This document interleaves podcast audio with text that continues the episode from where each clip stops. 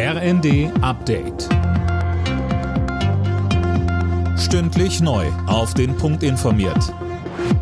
Ich bin Anna Löwer.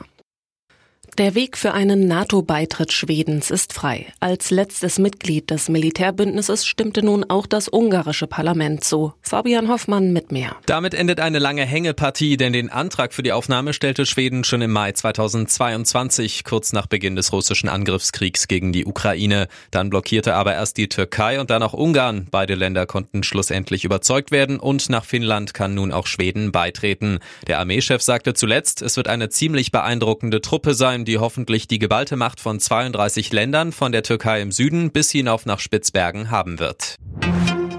Frankreichs Präsident Macron schließt es nicht mehr aus, westliche Soldaten in die Ukraine zu schicken. Bei einer Konferenz in Paris, an der auch Kanzler Scholz teilnahm, sagte Macron, das Ziel sei, dass Russland nicht gewinnen dürfe, dafür dürfe man nichts ausschließen. Außerdem forderte er mehr Unterstützung für die Ukraine. Hauseigentümer können ab heute Geld vom Staat beantragen, wenn sie ihre alte Öl- oder Gasheizung gegen eine klimaneutrale Heizung austauschen. Mindestens 30 Prozent der Investitionskosten übernimmt der Staat. In bestimmten Fällen gibt sogar mehr Geld, etwa wenn das Haushaltseinkommen unter 40.000 Euro liegt. Und auch ein bereits erfolgter Heizungstausch wird unterstützt. Die Anträge können jetzt bei der Förderbank KfW gestellt werden.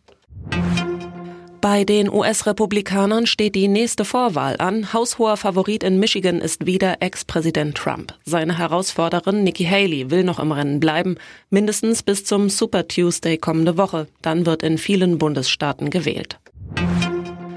Max Eberl wird neuer Sportboss beim FC Bayern. Das hat der Aufsichtsrat des Rekordmeisters einstimmig beschlossen. Eberl galt als Wunschkandidat von Uli Hoeneß und soll neben der Nachfolgesuche für Trainer Thomas Tuchel jetzt den Umbruch in der Mannschaft vorantreiben. Alle Nachrichten auf rnd.de